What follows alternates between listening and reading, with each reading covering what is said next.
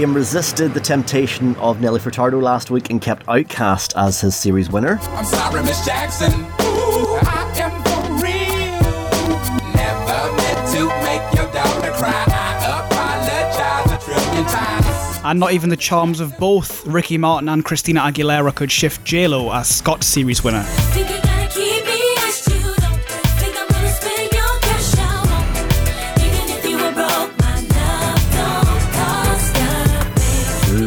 So welcome to the naughtiest naughty. Uh, man flu McGurdy here, not corona flu. I've just got an actual cold. We, yeah, we've, we've we've checked. He's fine. He's okay. Yeah, yeah, yeah. I'm still not coming anywhere near you. No, Phoebe in that episode of Friends, so I might sound sexier for the next 60 minutes or so.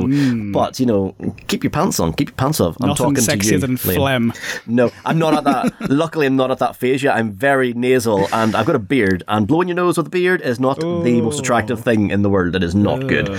So, yeah, it's not great. But welcome to the naughtiest naughty. It's not about noses, it's not about um, colds and flus.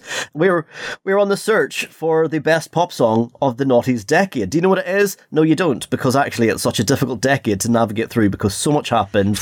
Music got really good. We then got illegal bits coming in from, uh, you know, le- illegal download sites. So everything kind of changed a little bit in the noughties, but we're still confident that one of the best pop songs ever is there. And it might be naughty, it might be nice. We'll find out, but we're predicting it's naughty, so it's the naughtiest naughty. It has to be. It has to. So every single top 10 single we're navigating through, we've completed 2000 and we are well into 2001. Where are we, Liam? We are in today, the middle of March, going into April. We're actually spanning a whole month's worth of tracks here because uh, there wasn't a lot of new entries. Could it be to do with the fact that there was one track that dropped and basically exploded the entire music industry? Potentially, potentially, potentially. Yes.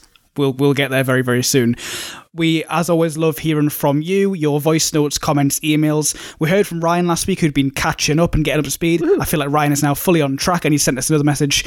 Uh, here he is. This is Ryan. All right, guys, another banger of a week. I mean, God, that's like three out of five now, all timers. it's crazy. But honestly, this this discussion about it wasn't me. It's always been such like a fun meme song to me. But can you take it at face value, or does that make it bad regardless? Because you know, it's always one of those songs that people love on a night out. People love to sing. They know at least the chorus, and it always seems so silly to me and so far fetched and kind of a parody of itself. I mean, those confessions are like so daft you can't really help it. But can you divorce it now from this new context? Now that you've kind of had this discussion and Aggie said in that Vice interview, it's kind of put things into a bit of a new light to me. I still think it's a really catchy song, really good production, but yeah, it kind of, hmm, I guess that's kind of the point of this podcast, like you said, to get these new context on things. One thing that I haven't changed my mind on, though, is I'm Like a Bird. It's so soulful. It really does take you away like a bird, like you're flying off. It, the backing and the instrumentals are so lush. It's got that wanderlust feeling. And she does say at the end of that chorus, All I want for you to know is. Uh, I really dig that Gorillaz track as well. It's so foreboding but chill. It's got a genius production as well, but I think that really set the tone for what was to come and Dying for 19 2000 as well. I've been trying to play a bit more in depth. You know, I'm really digging the Manic songs as well from last week.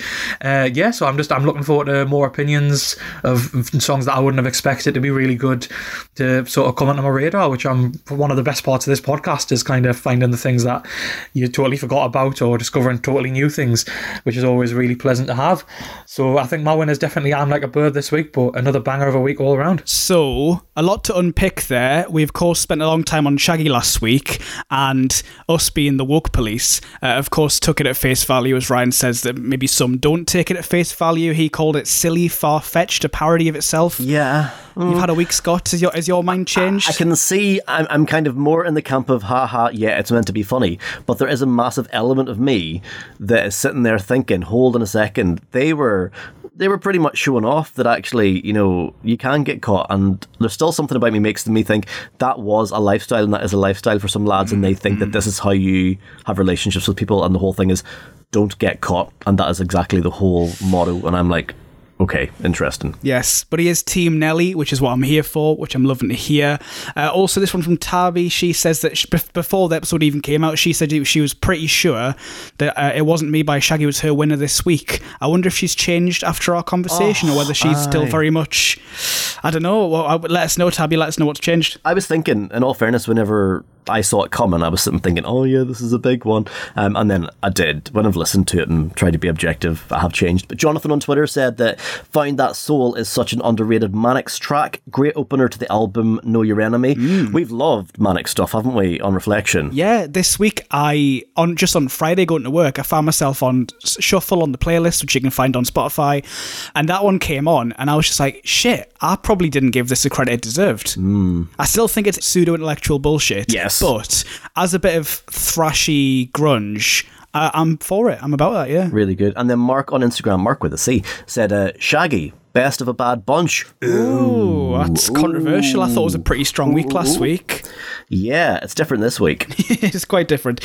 Uh, and your winner, Scott, last week was Ricky and Christina, and Jerry with a J on Instagram. She agrees it's her favourite of the week. There's been some raised eyebrows about your choice. I've had people in my messages saying, Really? Pick that? Over I'm Like a Bird? I know, yeah. Well, it's because of the impact, the physical impact that it had on me. Yeah. And actually, most of the week, whenever we've done our Twitter polls and our little our little competition, it was leading the way for a good ninety percent of the week, which I was surprised at because I thought it was it was a very personal, very personal selection, and I think it's very easy to write it off if all you've done is hear the hook that we've played. Within the podcast, Mm. you need to go and experience the song and not surrounded by other things, just go and listen to it and feel it and it could do the same thing, but you know, it is it was very much preference and an experiential track for me last week. Everything you'll need if you want to take part in the show is in the comments of this podcast. Also, our playlists, if you want to hear the tracks and see the tracks in advance, I recommend you do. As Scott just says, it's good to hear the whole thing, get a full experience, not just our little 30 seconds. Yeah. Search The Naughtiest Naughty on Spotify and YouTube to find those. But coming up on today's episode, Stereophonics and Craig David are back, not together, but wouldn't that be amazing, Scott? Wouldn't that be a really great combination? Stereophonics and Tom Jones worked. Did. Can't see why a bit UKG wouldn't. Uh, and a dance music hidden gems of the week come from Chocolate Puma and M&S. Plus, we'll hear from a group some would call the laughing stock of rap rock. But before all of that, So we are kicking off with the 18th of March. The Game Boy Advance was released, and it was somebody's birthday this week. Was it actually the 18th? my birthday. Yeah. My birthday is the 21st, so it would have been that week. That would have been my Oh, it's birthday in that week, yeah. That would have been my first legal driving lesson. Yes. Yeah. Uh-huh. 17. What, what what was the transition like from 16 to 17? Did he change overnight dramatically like Kevin the Teenager, or was it? Um, pretty much, actually, yeah. I had pre-booked my driving lessons when I was 16 with my driving instructor because I wanted to drive a car, and I had it all booked in. On my 17th birthday, Lauren Stehan racks up to my house, Peugeot 306D turbo. I'm jumping in, balling around Limavady, going for it in the car. Loved Happy it. Life, life changed that day. Completely changed that day. Life changed for you. It also changed for five very average members of the public as they were catapulted to number one in the pop charts after being on TV for the last few months. But this, You are oh. rude. how am I rude? There was one of them that whenever you watch back some of the programs was not an average person, but actually a musical genius. But more of that in a second. Yeah, okay. This is the song that probably changed the face of pop music forever and certainly gave Simon Cowell some ideas. This is Hear'Say with their smash number one single, Pure and Simple.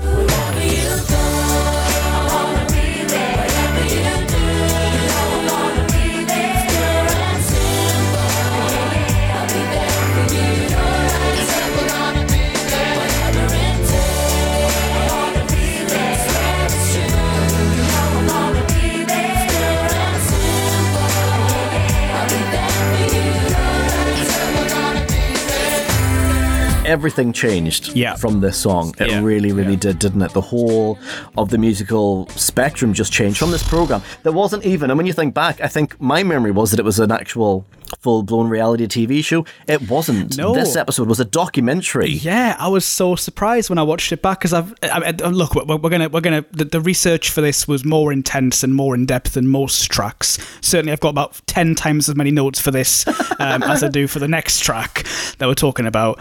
So. To catch up anybody who doesn't know what this is, because this was kind of, I, I will have watched it at the time, but I certainly wouldn't have taken it in as much as I have this time round. Pop Stars was the show on ITV, Saturday Night TV. It was a pioneer show. It was a documentary. It wasn't the kind of live vote 'em off sort of thing we all come to love and love now. It, they, they, they described it and advertised it as a peek behind the, the curtain of pop music, didn't they? They Yeah. tried to kind of peel back the layers and expose the pop making machine. So you got all the audition process and them putting the band together and then the launch of the single and then find out where it charted and stuff. It was all very much fly on the wall. Big Brother style. I mean, I wonder where they got the idea from uh, of of the pop music machine.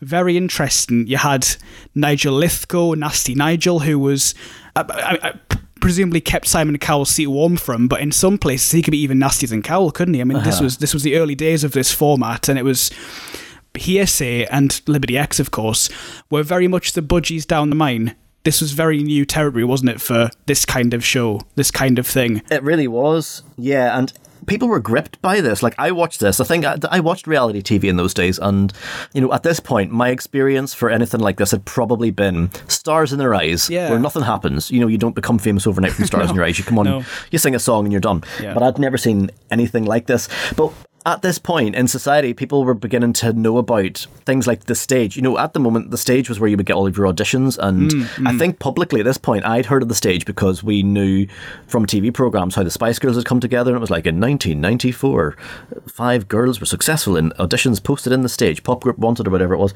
Um, so people were becoming aware, public, normal people that didn't do performing arts and didn't go to performing arts school became aware of this, like newspaper, and the fact that you could actually go to open auditions and you could find them. So this program just had a really captive market for people who were like interested and would potentially want to be in a band themselves, or it was people that just wanted to be the fly in the wall and see how it really works, Yeah. or just music Yeah. lovers that wanted to see how the next new band was made. And it was such a such an experience in two thousand and one. Yeah, it's, it's it's it's kind of it's weird watching it back now because you think about what it became with Pop Idol and X Factor and other shows. It became so big and overblown. This, in comparison, is so understated and so dry and kind of it's it's not quite as exciting as it as, as it is now, or, or certainly it was exciting in a different way. Uh, yeah, so it hasn't been mass produced at this point. So what this was is this was creative TV being done by, you know, normal people that work in TV. It didn't, and actually, you know, and this is what I listened, uh, what I noticed when I listened now to X Factor as well, is when you listen to X Factor compared to when you listen to like Pop Stars, The Rivals, and Fame Academy and stuff. Pop Stars and all of that was really raw, so mm, you could hear mm. every single flaw in someone's voice. Yeah. and like I'm not convinced that X Factor now is bringing out better singers really it's finding it's finding gems mm, and it's finding big vocalists but you're not hearing the flaws within their voice a lot of the time because of the production value of them programs. Was back here you heard it and if somebody was nervous you heard nerves in their voice. Yeah, yeah, um, yeah. and even if you look back to like Kym Marshes who was part of the band's first audition she was great but she was nervous. Mm. and you can hear those nerves. And we used to joke about it. I can remember actually like people false starting on TV programs back here and we used to take the piss out of them where they'd come in and be like I'm gonna I'm gonna sing R- Ronan Keating and then they'd go the smile on my face. Let's and then they'd, freak out and go can I start again? And then they'd be like the smile on my face. You know it was it was so strange the structure of these programs mm. because people would restart and it was so so normal. And they didn't walk into a room of star quality. You made the star Yeah, yeah, a lot of the time. And it's I've just quoted Lou Walsh with star quality. Oh my god life's over. But it was just a completely completely different experience. And the judges would actually go to the contestants house to tell them whether they got in. Yeah. so the final 10 knew who the final 10 were so the, the the 10 of them were expecting them to land round. And it was heartbreaking to actually watch you know them to go to Michelle Heaton's house and go you're not in. Yeah. you know it's it's devastating. But doing that for for 10 people five yeses five no's was harsh TV for a Saturday night. Yeah. As they're so keen to point out throughout, and uh, I watched I watched the Hear'Say story, which they had made within the same year of them being put together. You know, the Hear'Say story should have come like now, twenty years later. Yeah. As a look back at what was, but they did it within the same year while there was still a band. It was a kind of way of just I I guess looking to see whether the experiment had worked. Yeah. But yeah, they're very they're very keen to push. These were very normal people. I know you dispute that, but these they they presented it as this is a normal person's chance to come and be in a pop band. You've got a at the start of the Hear'Say story, they introduce themselves as a part-time cleaner, a tribute band performer, a waiter, a session singer, and a club singer. So there is three performers there, but there is a cleaner and a waiter, which I'm sure they're buzzing about because it really you know uh, helps anchor their story. This is Hear'Say let we've given them a lot of build up. We've given a bit of background. The track, pure and simple, is of course the winner's song. It's very unremarkable, isn't it, Scott? Well, I, what, what, well, I'm, I'm, I'm putting words in your mind here. I'm saying it's unremarkable, but Um, I can. I think that at this point, this track is exactly what we expect it to be because this is like where we thought this was going to go with a window cleaner. You know, like a window. the weird thing was, My, Myleene stood out like a sore thumb because during the audition program process, what you did see is you saw Myleene playing the piano, Yeah, and was yeah. an actual support artist for the whole production process. So there was something special about Myleene from the second you saw her on the TV, um, and then because she was special they pushed a, a really horrible narrative at her and were like, she was two weeks late for her audition. Um, she just doesn't give a shit. She didn't bond with people. She didn't work with people very well. And then it took, you know, Myleene was kind of played through the production where somebody bust her nose and then Myleene was to the rescue. And then all of a sudden it was like, Myleene's changing. You know, she was completely played to be a winner mm, from the beginning mm, mm. and the end to this. But the song was actually a bloomin' girl thing track. It was a girl thing I album know. track. yeah, remember them? They they they're a they're a Simon Cowell offcut. We've we've done one of their singles before on the show. They didn't do much more than that, but yeah, this was their song that didn't quite. You know, they they, they were dropped by Polydor to make way for Hear'Say. Yeah. How how brutal is that? So if you think about the caliber of some of the tracks we've we've covered so far and the things that are staying number one for a long period of time, this is really odd because what we're finding now is we're seeing the back end of steps yes, disappear and steps aren't charting as well. They will chart a little bit whenever they do some covers in the future. But this song was absolutely not what was needed to give a band longevity at this point. This was No. a very much the idea must have come around in 1997 Yeah. and it took to 2001 to make the program. But you know what really did feel like an experiment? The song is the song is quite pure, you know, Yeah. lyrically Oh, it's pure so sanitized. actually simple. Like it, it, it- the whole thing about it is simple. Mm. And up until that point, that was the fastest selling debut single of all time, really, and the second biggest single of that year. But which tells a story in and of itself because I think for me as a five year old or, or soon to be five year old, I will have watched this, I will have lapped this up. As a as a kid obsessed with TV growing up, I'll have bought anything if I had it as seen on TV sticker on. Mm-hmm. Or if it had some relation to TV. So I'll have bought this probably or presumably. Do, does this say more about the narrative than the quality of the band? This this track, this very pure and simple in every sense of those words, bland, mushy, written in half an hour track.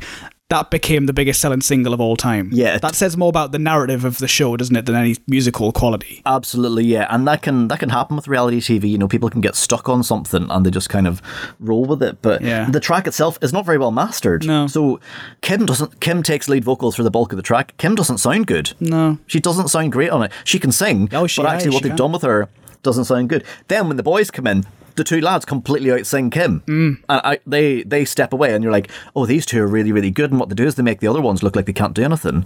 Harmonies and stuff I think are quite nice, but the boys did steal focus, and I remember at the time this just being and their their career pretty much being destroyed by Chris Moyles on Radio One. Yeah. Chris ripped them, Yeah. took the mick out of parodies, and once Chris had done parodies, and Chris had such a big, I think, when he had 12 million a week, maybe might have been 13 million a week, Mm. Yeah. he had control over them.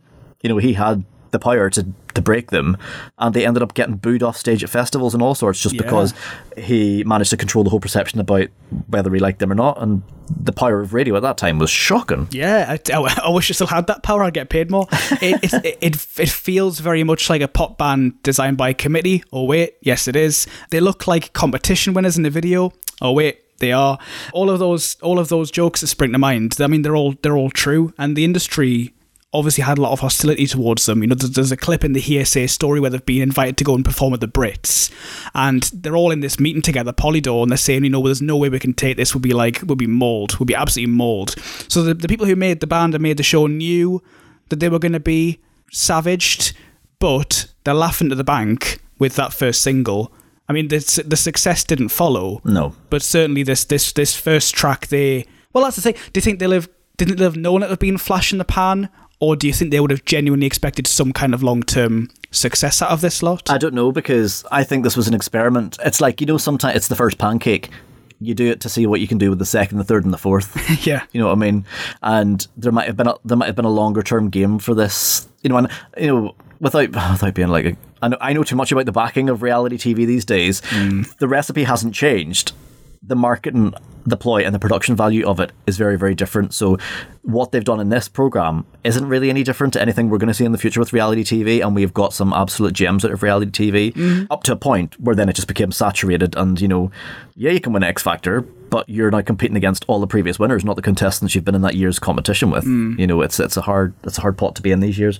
But video wise, I remember there being a joke about there was loads of flames, you know, them pyro flames that fly up. Yes, yeah. I remember at the time there being like a video going around or something where there was sound effects where every time a flame went up because it went up directly behind someone, there was a fart noise put on it. I can't remember who did it. There's a good chance this was a Chris Moyles thing, but I can remember like there being like a um, so there was flames. Myleene doesn't get a verse, but it was No. all eyes on Mylene Yeah, through this yeah. again. Um, so she was she was pimped. Um, Anastasia's glasses. abs- with that well, that was the that's a Victoria Beckham style, isn't it, of that era? Yes, so, yeah, yeah, yeah. yeah. They, they they did seem really normal. But there wasn't much of a spark there No. in the music video, and I don't know whether it's rushed. I don't know whether it's an experience or what it is. But I want, I wanted this to be brilliant because of what, like, I feel sorry for them for what they've gone through. Yeah. You know what I mean? Because nobody nobody signed up for that and knew what that was going to do. No. Whereas now, you'd be really wary. And, you know, like, say, for example, Sarah Harding, Cheryl, like, they knew, they've seen this. They knew when they were going for auditions what the outcome could be, and they had the chance to make an informed decision, Mm. you know, compa- for what had happened to, like, Hear'Say. But fascinating approach. And then the fact that other people took different um, approaches to it was, was really good, too. Because what, what was the one on the other BBC one that they did? Fame Academy. Yes. Fame Academy was in, was interesting because it was more behind the scenes stuff and it was very documentary led. Hmm. But you you were you were pushed a different story and a different narrative, and that was interesting in a different way. So we can chalk this up as an experiment, not entirely successful, but certainly it'll have given them ideas for future series, wouldn't it? Well, I do think it was successful because actually, I loved what happened next, not for Hear'Say, but for the the runners up. Yeah, oh, you know, yeah. so I do think I think as an experience, it was brilliant. We, we, we'll get to the runners up because arguably they, well, not even arguably, they totally, totally blew Hear'Say out the water. Yeah. I guess because the group that splintered off Liberty became Liberty X, they will have not been attached to the reality TV program. They'll have gone and done their own thing. They'll have got some better songwriters. They'll have been just just treated like a real band rather than a soap opera. I mean, in the in the Hear'Say story at the very end, there's a quote from the manager who's called Chris Herbert, and he said, The other day I was talking to a journalist, and they were talking about it, Hear'Say, like it was a character. Do we kill them off yet? Do we keep them going? Is there still storylines in there? And then it cuts straight from that to Kym Marsh and Jack Ryder from EastEnders. And it being like, oh, look, Kym's got a new boyfriend. And he has the goal to say it's not a soap opera. It really, really was. Yeah. And I bet I bet Liberty X will have been like, phew, we dodged the bullet. We're not involved in that circus. We can just go and be a real band. Or as real as a, as a- as a pop band can be. So now, if you try to do stuff like that, people see through it because Yeah, of social yeah, media, and like the press really did control things, and you know you could either work with the press or they'd work against you, and it just it shows you how much things have changed at this point because of the way that you can completely play it. Like you know, Myleene was really picked on Yeah, by the press. yeah. She was really really picked on by the press, and I I know Myleene personally, absolutely love her, and I've got a major major soft spot for her. And before I knew her, I didn't I, I didn't know her till years after the Hear'Say thing, but um, there was always something about her, and I was like, she's special, and there was always just something in my head thinking she's the one that this is actually built around, even though. Kym's doing all the singing. The cameras are pointing at Myleene. She's the one to watch. She uh, gave my mum a shout out on her birthday this year on Smooth Radio. So Did she? Cheers, oh, Myleene. Amazing. Oh, amazing. Yeah. Hear'Say will return in this podcast, but it's safe to say never, ever, all saints, never ever, um, never ever getting this big again. This this is the peak of Hear'Say. It is all downhill from here. Sorry. As I said before, I've got way less notes on this one because how could you have any more notes than on I've, Hear'Say? I've hardly got any. Oh well, this could be quick then. This is from Chocolate Puma. It's called "I Want to Be You."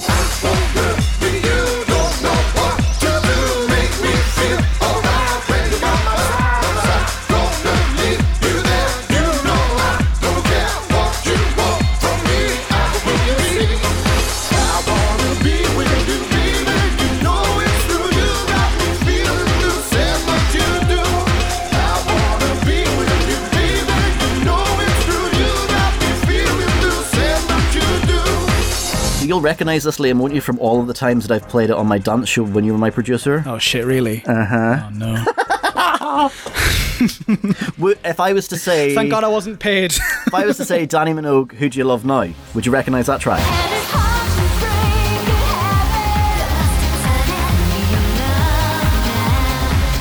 habit. oh yeah, yeah, I know that track. Yeah, I love Right. that track, but I didn't know this, and I know it's the same. It is. people, isn't it? it's- So the Dannii Minogue track was originally a track the year before Dannii brought it out by um, Riva called Stringer. You know, the instrumental was Stringer, and then they brought it back as Dannii, Who Do You Love Now? yeah, yeah. But yeah, Chocolate Puma are the same people as Riva, and I Wanna Be You is like a, a big 2001 dance banger, like Mm. a big dance anthem, very big classic. it's quite chicane in places. It's quite expressed too lazy in other places. It's got a bit of architect in there as well. So I had reference points, but it didn't make me sparkle. Hmm. All three of those things made me sparkle, but this didn't. This is so strange because there was one thing I was expecting you to say about this track, and I don't think you've even twigged. Right, so you've got two Dutch DJs, lots of different aliases, but listen to this. Do you recognise this?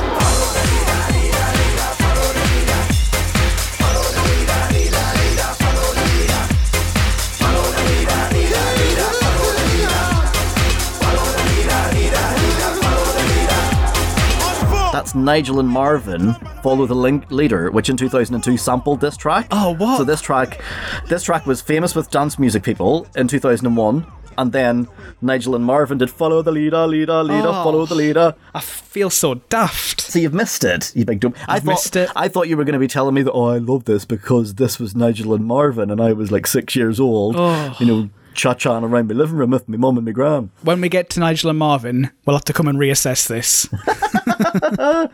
So this was for me. Well, N- Nigel and Marvin actually was 2002, so it was 18th birthday party zones for me. Hmm. And you know, when you're 18, you get to go to quite a lot of parties because you know if you're if you're if you're still at school, Yeah. you get to go to a lot of 18th birthday parties. If you've left at 16 and have a job, chances are you don't work with a lot of people who haven't already turned 18.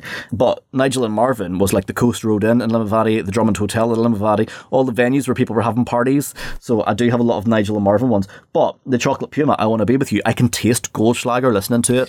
so this was a Roebuck sesh track for Scott. So this was like this was massive for me, and I would replay this loads and loads and loads on my mini disc player. Did I have a mini disc player at this point? My mini disc player? Yeah, yeah, I did. Yeah, yeah, yeah. So this does make you sparkle? Yes, it does. Yeah. it does make me sparkle. I'm not saying that it's a pop track though. Oh, right. Ah, mhm. So all of these weeks are quite short because I guess just tracks were sticking around for quite a long time. We're on to another week. This is the 25th of March. Scott is now four days into being uh, 17. Still loving the car, still doing donuts and stuff in the car parks, and still skidding around blasting your trance music at you old people on the streets. I'd be on my third driving lesson at this point. oh, God, he's no pissing about with you, is there? Nah. This week you had Gorillaz. Their debut album was released. How exciting is that? So many Yeah. more tracks for them to come over the next year. Uh, and uh, one of my favourite shows came out. The Fairly Odd Parents started on Nickelodeon. Never heard of it. Oh, it's it's a little kid called Timmy, and he's got these two fairy godparents, and they kind of like help him do stuff that's magic and that. I haven't seen I haven't seen it in a while, obviously, as you can tell. Um, also, this week. Stereophonics came out and they were all like, where, where, where? They're picking on us. Where, where, where? This is their retort to the critics who are nasty about them. This is Mr. Writer.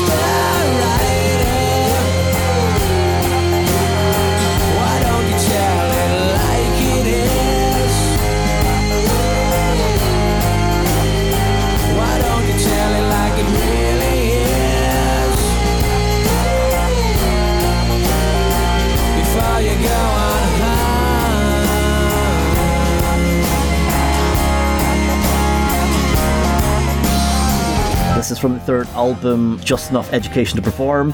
And Liam, you don't sound like you're enthused by this. I, I am and I'm not. I, I am and I'm not. It's. It, it is just a bit of a wow wow wow sort of thing for me. Ah. If you're going to do a track that's supposed to tell the critics who've told you your shit to go and fuck themselves, why is why this? I love this. Why this dreary track that just like enforces all the things they already say about you? I think that's supposed to be like poetic in many respects, but but this is very this is very stereophonics Yeah. in many respects. You know, especially when you're three albums deep. Yeah, this yeah, is it's a smart songwriting, really, and it's also like um, this song made all journalists paranoid. Though Yeah. all journalists thought that it was a go with them, whereas it was actually about a specific journalist who followed them about on tour and then slated them afterwards. But you know, I think with the stereophonics, you know, what what are you expecting? Are you expecting to go on tour with some? You probably are actually, as a journalist, expect to go on tour, see sex, drugs, and rock and roll. You know, actually, there's lots of bands out there that are normal, have mm-hmm. their head screwed on, mm-hmm. are intellectual, can do all of this stuff. But um, he said that it actually took like 10 minutes to write, but 10 years to explain because people all thought it was about themselves. Yeah. But for me, I loved, I remember at the time, love, love, loving this. And mm-hmm. this actually made me go backwards in stereophonics catalogs because I just and I was never into chill stuff like this but this this got me at the time and I think it actually was because I didn't understand what it was about mm. and then all of a sudden I knew the words and I got a grip of what the story was and kind of semi figured it out for myself you know because I didn't see Kelly telling us but I think you know the minute you hear him sing you just get sucked in with his voice like seconds split seconds into hearing his mouth open and you're just in there with him and it's it's amazing he does have that power, and I'm certainly not not a Stereophonics fan. I I don't know. Mm. I, th- th- th- there's so much I like. I like the bass line. It's got a bit of like Marvin Gaye. Heard it through the grapevine sort of bass line going through it. I like the piano bit. I mean, the whole thing sounds a lot like. Do you remember "Daydream in Blue" by I Monster? Daydream. I fell asleep amid the flowers for a couple of hours on a beautiful day. especially the piano part for some reason. It, I think it's just it's just slower than I like. I think he elongates a lot of words beyond the point of enjoyment for me in my ears. And I, I- like I said, I, I don't think it'll do much to sate the critics who, I mean, th- th- they're called meat and potatoes by some, and it's kind of a bit of a meat and potatoes track for me. But I get where it's coming from. I I sort of like the balls of doing it. I, I admire the fact that they've managed to be successful for the next 20 years after a song like this when you've literally written it about one person, you've made everyone turn against you, but look, they're still here 20 years later, so fair play to them, I guess. Yeah, it's funny, clearly actually. Didn't do them too much harm. This this is a, actually a good reflection of jur- journalists in the year 2001 were actually, and you know, a lot of people still to this day hear the word journalist and they immediately kind of hiss in their head and like, Yeah. and that is not, you know, the journalists you hear about and the things that you notice are from the evil journalists and the the ones that spin things. the news of the world. Yeah, and actually, what you do find is, and I work with a lot of them now, and actually we train a lot of them. Now that I see how they're trained, honestly, it's such an it's like an exciting career. Yeah. and the fact that you know now you've got some you've got some of the best journalists, which doesn't make sense, but they've gone to like Lad Bible, which that name really shouldn't exist, and where Lad Bibles come from as a as a brand from day one. You know, their story's weird, and they've, they do have some of the best correspondents and stuff in the Mm-hmm. country. And whenever they're doing and quizzing the prime minister, they're doing the best questions and the most relevant yeah, stuff for young people. But there are journalists where they churn shit out to sell stuff, Yeah. and then there's journalists who can take uh, something good and make a spin. You Mm-hmm. know, when this was obviously a, a journalist trying to churn something out to kind of either cause an effect or, or to get clicks or to sell papers or whatever it is. But the video for this one, I remember being gripped by the video when I was younger because they were dressed Yes. as clowns, creepy as fuck Oh. clowns.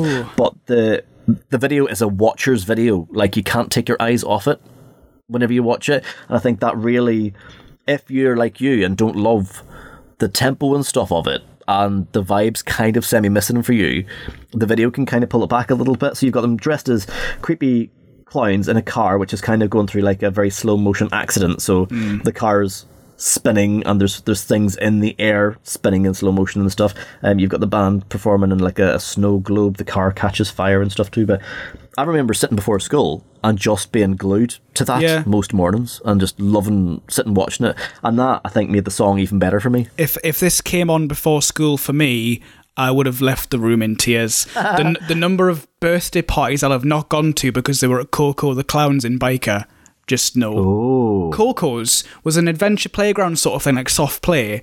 But you always have a clown, and there'd be like a bit where they have all the the, the, the, sort- the sort of party tea stuff, and there's a bloody clown, horrible. How many times Absolutely horrible. scared you when we've been in buildings together late at night, and I've never, ever, ever realize there's a clown thing here that I can get you with? I'm not scared. Of, I'm not scared of clowns now. It's just We'll at the see. time bef- before. Well, oh yeah, before.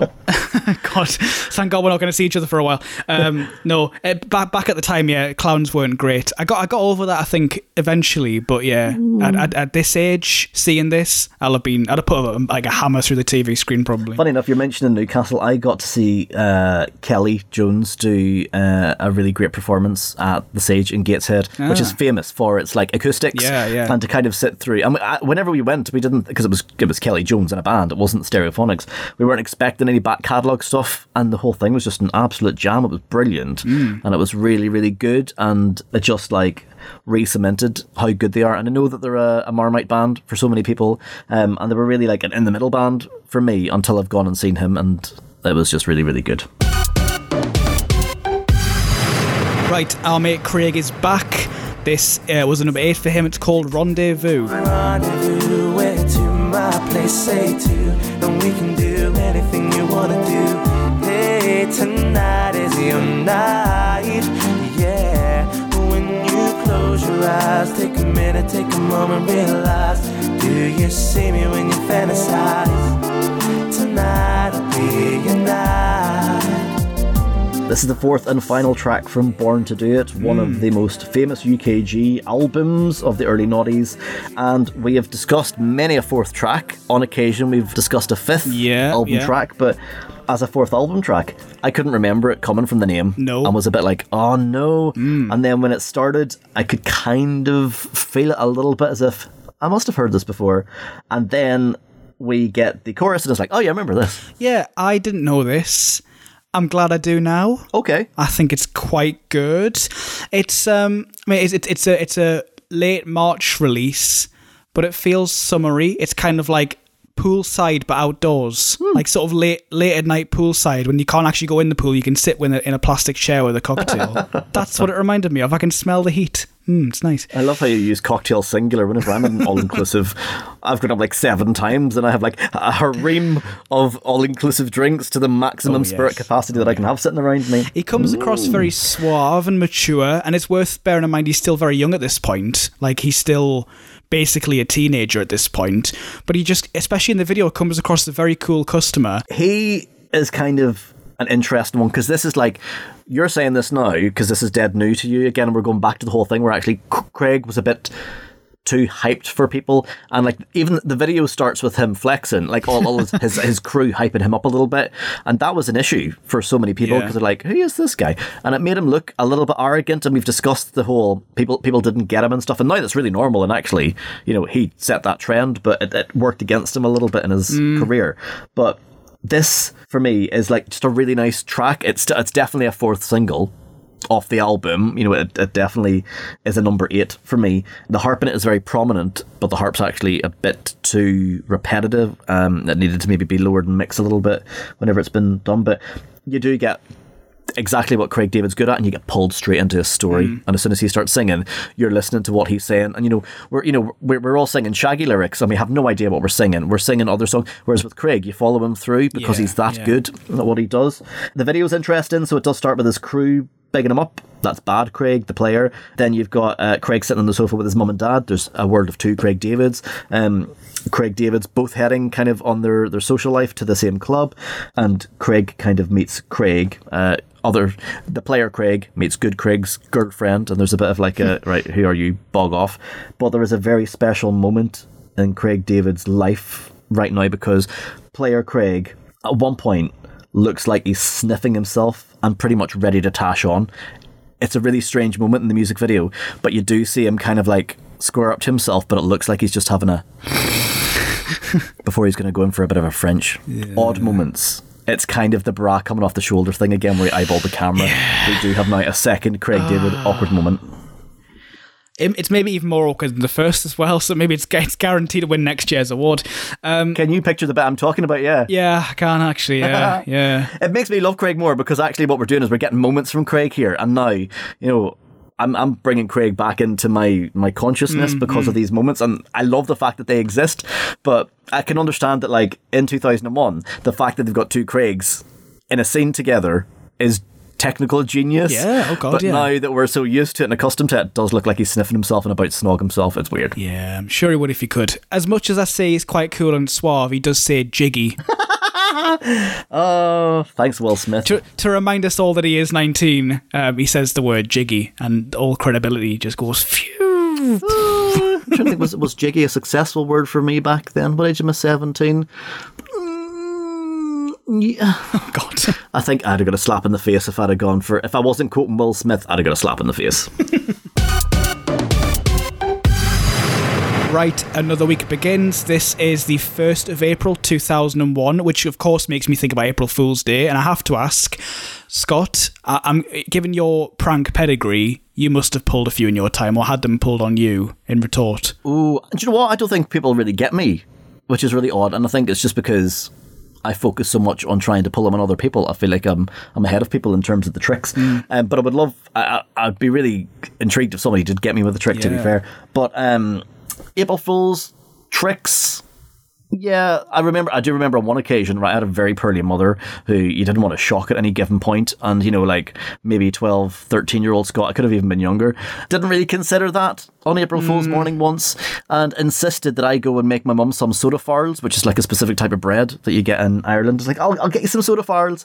So um, would it would mean that I'd have to go out to the kitchen and slice some bread with a bread knife, Oh, uh, and then decided to scream in the kitchen and come running into my mum's bedroom with the knife covered in blood, which was ketchup, screaming, ah, ah. I nearly killed a woman. That's so I was like, it's ketchup. yeah. Almost took her out in one foul swoop oh because of April Fools, not realizing that you probably shouldn't No. take that approach with somebody who is very, very vulnerable and could die any minute. Whoops. Saws. Hmm.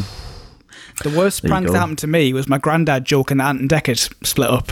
No, that's mean. Yeah, I know. That's Oh. really mean. Oh. They had, they, they had us for the entire morning. I was in tears. Oh, that's terrible. That is really mean. I know. Ooh, we can lighten the mood. My mum was brilliant at jokes, right? She was really good at practical jokes. And I remember I used to hide on my mate Craig when he'd come in on a Saturday. We'd open the doors and then we would just like sprawl. We would just run. and you had to like hide somewhere and the other one had to find you pretty quickly. And I can remember my mum called him and so she was always in her bedroom because she was kind of like bedbound. She's like, come in, come in, come in. Go lie down there on that side of the bed. He'll not be able to see you. So if you lie down that side, he'll not know that you're there. And um, my mum was like, she, she she couldn't see him. She was like, I can still see the top of your head. Push your face right down into the carpet. And um, he was he was pushing his face really hard down into the carpet. And he was like, oh, what's that? And my mum was taking the piss out of him because my dad had chopped his toenails the night before and just left them on the floor. So Craig pops his head up and has like my dad's toenails ingrained into his skin. And she's like, gotcha.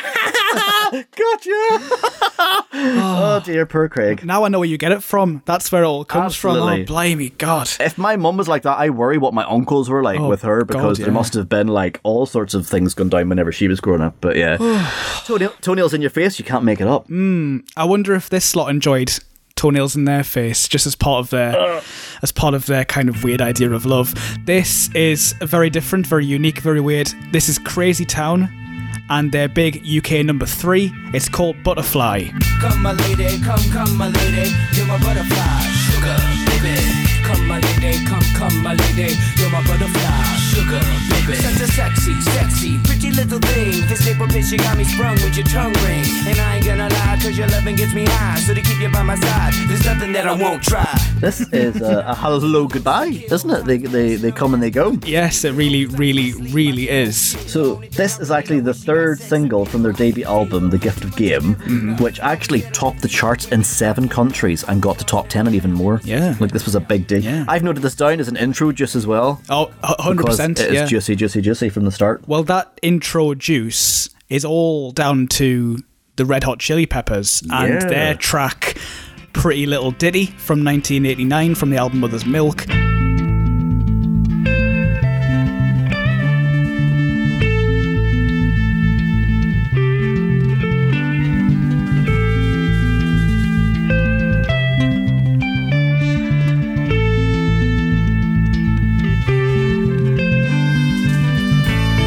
Kind of considered one of their more experimental tracks. It's instrumental. It's kind of weird. It's uh, it, it, it's beautiful, really, isn't it? It's a great, great track. The the sample that they've used for this track is kind of like towards the end of the song. So so so, so I think a lot of people like the track for that reason. some will if you if you do it like a sort of a decision flowchart thing, some will love it when they start singing, and some will go, "Oh, you've ruined that sample." Which camp do you fall in, Scott? Because I know where I Um, stand. I love that they've mastered the sample a bit more Yes. because I do love the sample, and I didn't really know. I didn't know it as a Red Hot Chili Peppers track No. at this point in my life. Um, actually, I was getting ready to go and see the Red Hot Chili Peppers at this point at. Slane. Um, I had, I had to pass my test first and then drive down. But um, the sample, I love the sample. But actually, there's so much about this track that I think is a bit it, I can understand why people don't like it, but for me, looking back on it now, it's actually really important for so many people, right? Yeah. I just loved, loved, loved this, and everybody, like all of my crew, all of my lads, loved this as well. I think the sample was great. I think the melody of it was brilliant. I love the fact that there was a blend of hip hop and rock, but actually then tied up in a love song because the last time we've kind of seen that was with Linkin Park. Yes. Where we're kind of getting hip hop and rap. So this is your alternative at this point to Linkin Park. Yeah. It's a very, very wide open market at this point. And I have a very specific memory of this song where my sister just bought a house and it was a new build. And in Ireland, when you buy houses, you you can buy them without anything. You can buy the shell and you've got to choose your own kitchen and get it put in your bathroom. So you get it just plastered with some sockets hanging out of the wall. And I remember painting one of her bedrooms yellow and this was on the radio and we got to hear this because because my sister lived in a different town she'd moved halfway across northern ireland we could get cool fm Ah, cool FM. in Northern Ireland, which we couldn't get in the town that we lived in because we lived in a valley and we were pretty restricted to like national BBC stations and then the the little hyper country stations coming in from Donegal and stuff. But this one for me is a song kind of for the underrepresented and the ones that got judged for having piercings and tattoos in this era because Yeah. you were ridiculed and you know there was no love songs for those people because what you got was heavy march tracks and shouty loud brash stuff where we, we've been given a love track here for people with piercings and tattoos Yeah. they were they were victims of society because tattoos were prisoner things you know criminals had tattoos Yeah, yeah. why would you pierce yourself it was like it was really taboo to get a piercing because it seemed like you were either kinky psychotic or a self-harmer and and it wasn't actually people didn't understand the art Yeah. of having Yeah. these piercings and having these tattoos and you know all my fears of tattoos have been how are you confident enough to decide what to put in your body Mm. you know i can't even decide what i'm having for me tea and there you are getting tattoos good for you but that like made this track special for me really Mm. and especially on reflection now where i think this was important to people that had tattoos this was important for people that had Yeah. piercings there wasn't any platform for you to have like songs being told about the way you have relationships and the fact that yeah we fall in love too you know this was vital for me I I knew of this track because it had been covered by Todd in the Shadows as a one-hit wonder. So he spoke about the the band's beginnings and the impact of this song, and then of course what happened after that. They are, they are very much one-hit wonders. They're not together for very much longer after this track is out. They're a bit of a laughing stock. I was talking to someone at work yesterday, and they were saying that because uh, my friend Tamsin, she was saying that these guys kind of broke up the same way as Hear'Say did because they were getting booed so much at gigs because they were getting you know threatened and stuff. Yeah. they weren't everyone's cup of tea. Uh, I mean, this track is anomalous with the rest of their back catalogue because this is kind of beautiful. You could say beautiful is a word that springs to mind for this one. Yeah. Whereas the rest of it's kind of you know typical rap rock thrashy blah sort of thing. Th- This is really romantic, and I have to say I really really like it. I really, really like it. Yeah, the juxtaposition of the really sort of flowery, flouncy visuals and that soft guitar. Then you look at these pierced, tattooed divvies. Let's face it, uh, with the tops off, and it's it's it's it, it is an alternative romance. I mean, look, they do reference Sid and Nancy, which is a weird kind of romance. Well, you, you might not know how it ends, but it it didn't end with anybody alive. Hmm. There is reference to attempted burglary. There is reference to dealing drugs, addiction. So they, they, they are they are self aware of the things that they've done. It's quite rude. Butterfly can be interpreted in multiple ways, as I found from Google. I really bloody like this, and I didn't know if I was going to or not, but I really unashamedly, unapologetically do. And I So think did you not know this beforehand? not massively. Oh, wow. Not until a few, not not until the last few years. But only this, only like listening to it now did I sort of like make my own mind up for it. Interesting, really. because I could, I could, I think at the time I could have sang this whole song. I could do the chorus now. Oh yeah, oh yeah. Um, but I could I've have been doing it all week. I could have sang this whole thing at the time, and it's it's it's interesting. I remember watching the music video, and obviously you've got Seth jumping around topless and tattooed and pierced and stuff. But I can remember at the time thinking, what is up with his body? Yeah. What what's what's wrong with it? It didn't make any sense to me, and it turned out that actually he was ripped with no body fat. And I'd never Ah. really seen a muscly body before because you didn't see very many topless guys on telly. You saw the Red Hot Chili Peppers, but Anthony is quite quite Iggy Pop like. Yeah, you know what I mean. yeah. So he's he's much more as much as he has got muscles. He's yeah, he's, he's, he's much more gangly. Um, whereas Seth in this was kind of like semi ripped, and it was just really strange to see because you know in, in 2001 there was no there was no social pressure where I came from to have a ripped body. Mm. There were very limited gyms, there were no boot camps or anything like that, and now you know especially with reality TV and social media and stuff, everybody wants to kind of do what they can when they're when they're young. You know, like 17 or 16 year old Scott today would probably be like a, a meathead. You know, I'm like protein, protein, protein, protein. And I've been I've been there, but um, it's dead strange to think that. But this one for me, I understand that it is a Marmite track, but I bloody love it still to this day. Just to go back to what Todd in the Shadows said, he spoke about how this destroyed the band's cred, as it would when you've when Yeah. you when you when you're trying to be like an uber serious band. A track like this is kind of melodic and kind of fanciful. He said that if you make a Crazy Town station on Spotify, you get a lot of Smash Mouth and not a lot of Disturbed, which is not a good sign. Yeah, and I can see that. Depending on the band as well, and I think your industry, it's hard to come back from in certain ways. You know, like hmm. people have said that about you too. I don't know how many times, and you two have always bounced back, but because of their industry and you know their likability in many respects and the impact that they've had on the back catalogue before they've brought out tracks that have had the same kind of oh, boo. Certain people can bounce back. These guys probably didn't have the bounce back ability, and this track was maybe hmm. at the wrong point in their career, hmm. but definitely the right time for society Yeah. but not the right time to keep them going for another 20 years off the back of it, really. But yeah, it's such a shame, I think. what a great week this was because we're going to go from Crazy Town to this, which I've known for a long time. I, I'm just going to say it now. Love it. Big contender. This is M&S presents The Girl Next Door. Salsoul Nugget, if you wanna.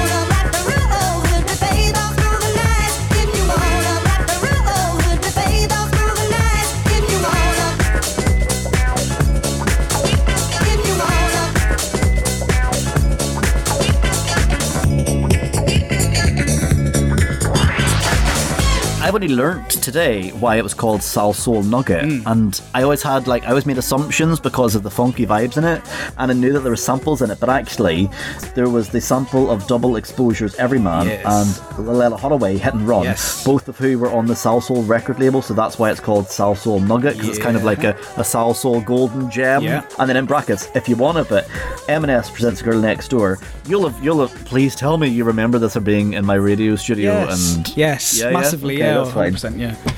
You were switched on some days. Woo! Yay! He was there. Um, every We- oh. every man by Double Exposure is one of my favorite songs. And when I did my radio show with Nathan for what like a year and a half, we ended the show with that track, Oh. and that was all like sort of end bed. And I still listen to it all the time now. It's funny. I listened back to it. This week, as part of like checking out the samples as I always do, and I mean, I knew this was a sample of that, so I just wanted to go listen to it. Really, there's been remixes by Late Nite Tuff Guy, Joey Negro, and of course this. And listening back to Every Man now, it seems so slow. Uh-huh. Yeah, yeah, yeah. Like, because I've because I've heard those three tracks now more than the original. It just sounds so slow. This is a very pacey track. It's got a real live feeling to it. I spoke about the bongo song a few weeks ago, and that track to me feels like it's very live and in the moment. Um, and and this is the same to me. I can picture a nightclub in my head, which is what what I'm picturing all the time right now because I can't go to one. Yeah, I always see a I always see a packed club, loving it in, in my in my mind's eye, and I'm in there somewhere. yeah. Let's have a listen to some samples. We listen to the double exposures every man just for like the, the funky vibes. Let's have a listen to the, the original. And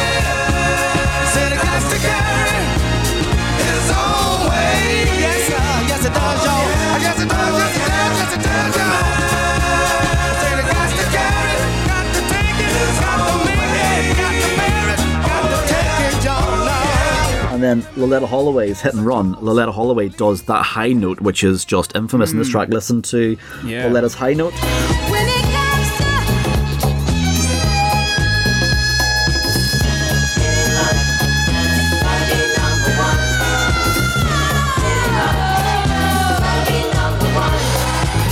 And then actually in the M&S version, Natasha Bryce does vocals. I don't know if she, I don't know what happens with that high note. The high note's there in the song. I don't know if that's like Loleatta or if it is Natasha, but mm. either way, to both of those, dearie me, that is a beast. Like they are, that is a beast of a high note to the point where when I drive around in the car and have this on, I scream it and I cannot make it sound remotely nice at all. But I, I, I'd give myself a throat infection just from screaming that bad boy because that's major, major business.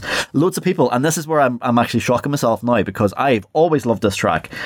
Loads of people actually in blogs and stuff have compared this to Groovejet Mm-hmm. because obviously Groovejet's like a sample of a, a similar ilk Yeah, yeah, to yeah. double exposures. I love this way more, and I never thought I'd say that because I love Spiller and Groovejet. But I, for me, this is a much better track than Spiller, even though Spiller and Groovejet is a ten out of ten. You know what I mean? Oh, I hadn't, I hadn't, I hadn't, I hadn't thought about it, but I think I probably agree. No, I, I, I definitely agree. I definitely agree. Yeah, I do. Yeah. The first 10 seconds of this, right, you've got some phasing and you've got some EQ play, Yes. which for 2001 was great. First 10 seconds, it's just like, oh, hold on a second, what's that? And it, it, it chops and it changes a little bit about, and the way that they bring stuff in is great. You know, it's just, it's just so good. This reminds me of like, I remember being at a house party actually when this was on. I was, somebody was playing Hide the Vodka, which is code for Scott didn't bring any of his own drink, so started stealing everybody else's because he was a cheapskate. Obviously, all my money was going on driving lessons, so I was like, I'll come to the party, not bringing anything. Where's the Doritos? um, so there was that element of it where I remember it from a specific house party. The one I think I've mentioned before, where uh, in the garden I stood up on a picnic table while everybody was outside and projectile puked from the top of the picnic table. That rings a Um, bell. Yeah, it does but- ring a bell. Yeah, it changes when you least expect it. It's pumping. It's fun. Mm-hmm. It's disco, It's feel good, and we've got a flash and dance floor in the music video, Yes. which for me is sold, sold, sold. Give me a gavel or whatever you call it. Bang, bang, bang, bang, bang. Sold. Can you believe then? I was reading in one blog that they took this to record labels, as is always the case. You know, it's it's kind of underground for a bit first, then they go and try and get it released officially. And labels were knocking this back. They made a white label and they submitted it to their DJ friends. I mean, if if you've got if you're gonna have DJ friends, you do kind of want them to be, let's say, uh, Frankie Knuckles. David Morales and Louis Vega. Yeah. that's their that's their showbiz friends, and that, that that's how this track kind of catapulted up in uh, up into the, the mainstream because they had good connections, and this this eventually crept into number six in the chart, which is a, a big deal, and number one on the dance chart as well. So in 2001, right, and this is a thing that I've kind of learnt from doing research on this track, is actually you just couldn't break dance tracks. And I feel like we've covered quite a few significant ones, you know what I mean, so far. And mm. anything that we've kind of covered, say before 2000, like, you know, like the Paul Van Dykes and the Energy 52 Cafe Del Mars that we've never covered, all of those are hangovers from white labels in Ibiza and people coming back being like, I have to have this. And it wasn't because people wanted to release them and record labels were being like, yeah, let's put this out. It was, we need to put this out because people are buying this and we need a cut of that. Yeah, Um, yeah, yeah. But this one, I remember watching a video, which was the Dance Star Awards, which was a full award ceremony specifically made for the electronic music industry because radio stations would not play dance music and they wouldn't take it on. Hmm. Um, so they had to create their own system. So you just had these biggest DJs in the world kind of create this festival. I remember watching this actually, which breaks my heart now because ugh, this track was introduced by Gail Porter and Erick Morillo. Ooh. And that like knocked some points off it for me whenever I remembered that one. But as I've kind of gone through the comments and some of like the YouTube videos and stuff too. So Natasha Bryce is like big, big vocalist. Absolutely brilliant. Somebody had said she should have been one of the Spice Girls. No lie. I was like, is it the is it the worst comment I've read this week? It might be. I love this track. Yep, me too. There's one there's there's one down point, and this is a sign of the times. It has a slow fade. and if anybody doesn't know what a slow fade is, a slow fade is where the song gets quieter at the end and it disappears off out. And that is really normal, uh, very normal Yeah. in 2000s. Um, less so nowadays. But what it made is it made for a really awkward live performance where you can see somebody with a microphone, the song's fading out, and they yeah. still have to de- they have to decide when to stop. Yeah, and there's only so far you can pull your microphone away. You can only pull your microphone away arm, an arm's length from your mouth. Yeah. So it is awkward. And the, the performances that I saw of Natasha Bryce doing it were live. Anything I ever saw her do, she did live vocals over the top of it, and it was it was really really good. But it wasn't for everybody. If you get it, you get it. It's a big deal. If you don't feel good from this, you're absolutely 100% dead inside. Agreed. Fuck up. So we've done our tracks for this week. Hear'Say will be the one that dominates the attention just because of the size of it. But does it make our contenders pot? Does it become a winner for us? Dare I say even a series winner? Well, if you heard us talk about it, probably not. But hey ho, we'll mention it anyway. Um, Scott, your contenders for this week, please. Only six tracks this week, but still nourishing. I would say still nourishing. Yes, so um, mine's is an obvious winner. I'm going straight for a pot of one. It's got to be Hear'Say, pure and simple. not, not, not, not. Has anybody has anybody done the not joke since 2001? I thought not was a brilliant joke. it was a great joke. Well, Borat. Borat. Yeah, Borat. He's back. Funny enough, Yeah. Borat. Is, is this because he came up in your timeline saying wear a mask and the mask was a mankini? No? No. That was a picture that came up in my timeline today. Actually, it was Isla Fisher that shared it, Oh, wow, which I thought was really uh-huh. funny. But yeah, it's him. It's him in a mankini, which is a the hospital mask around his bits. Oh, blimey. You know, he Yeah. could have even stuck a sock down there. You know. I know, Yeah, I know. yeah, yeah. Right, but See, getting y- on to something pressing and serious and not to do with Borat's genitals. Hmm. Right. Okay, let's do this. Let's do this. And this is a weird one because these two could be interchangeable. I'm going to go with my number three, my third track in third place. I'm going to do Stereophonics Mr. Writer. Why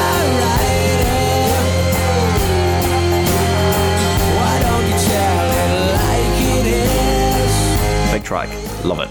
Um, uh, Crazy Town, Butterfly as my second one. Come, my lady, come, come, my lady, you're my butterfly, sugar, baby. Come, my lady, come, come, my lady, you're my butterfly, sugar, baby. because I think it's really romantic and it's, you know, of a generation and it was a great position for people. But I think my actual winner has to be based on vibe. It's cool. It was underrated. It is an absolute bop. This week's episode winner, M&S, present the girl next door, Salsoul Nugget, if you wanna.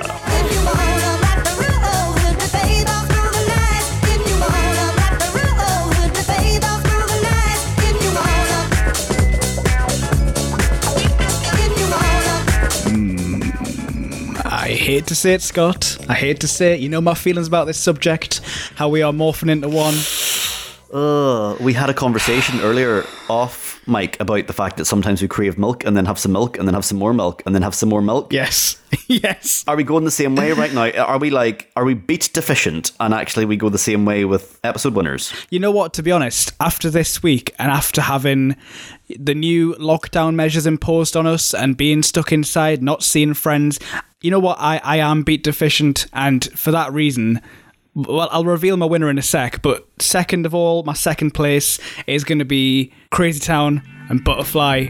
Come, my lady, come, come, my lady, you're my butterfly, sugar, baby. Come, my lady, come, come, my lady, you're my butterfly, sugar, baby. For all the reasons you've said, it's just a jam. it's so inclusive. It's so, you know, four year old Liam would have been totally freaked out by this, and therefore it wins loads of points. And the winner, inject it into me. Uh, I mean, I, I, I want milk and I want M&S featuring the girl next door. Salsoul Nugget, 24 hours a day. Simple as. That's my winner.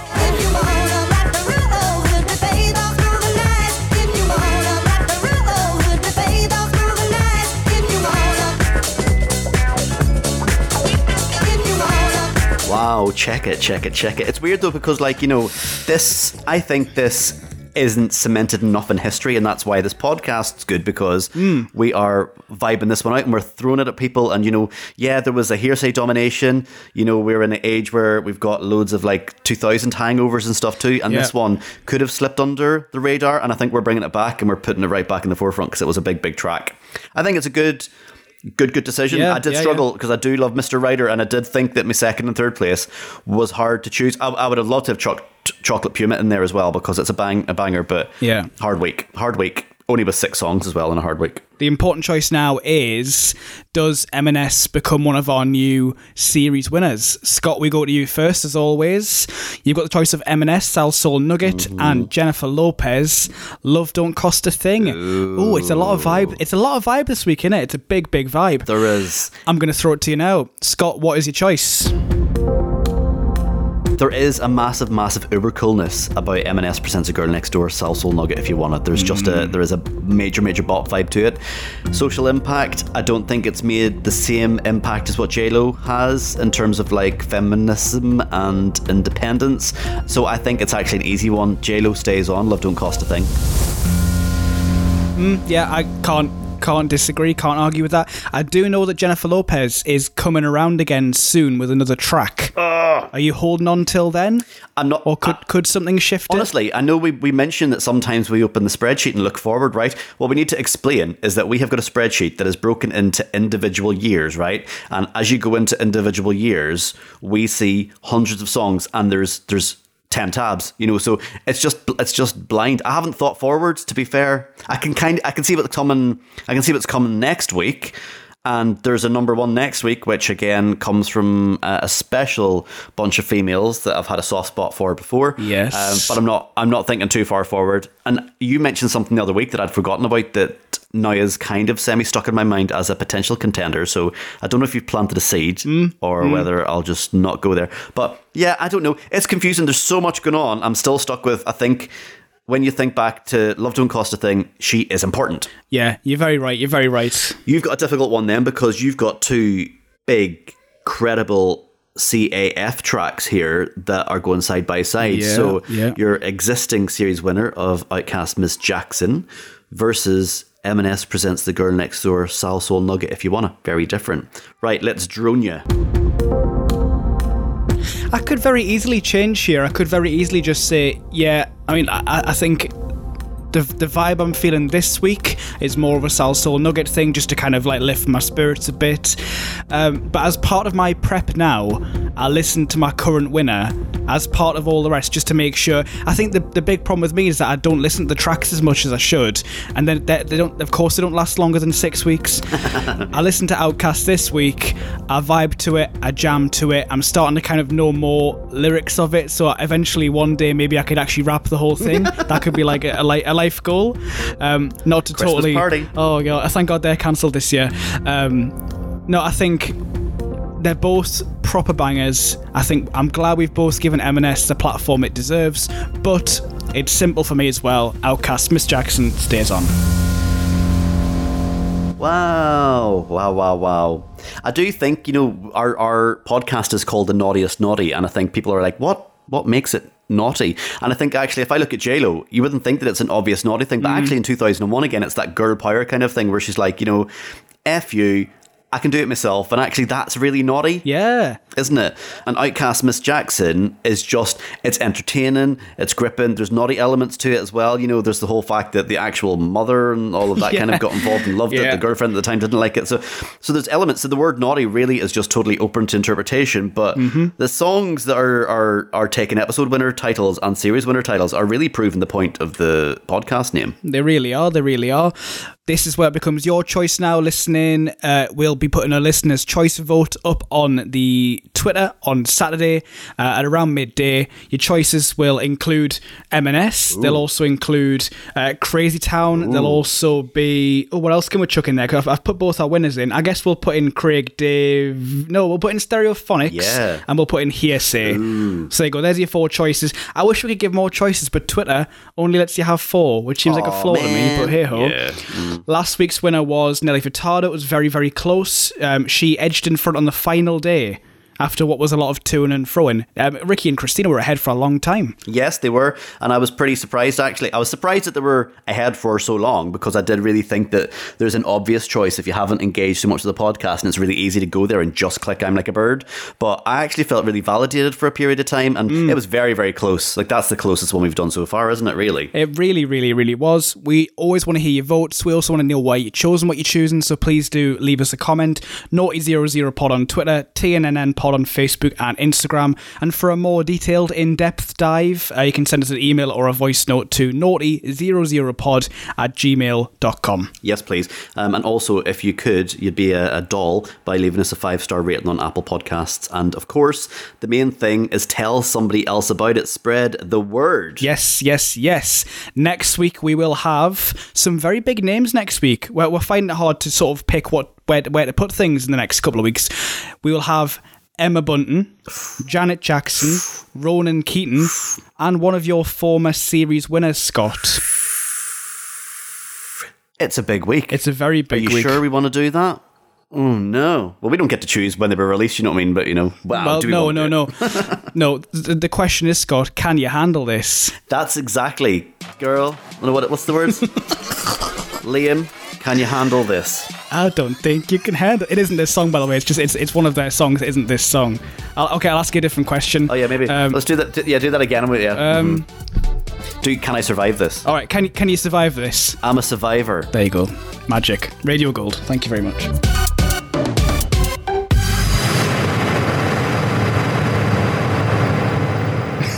I'm gonna keep all that in. Oh shit.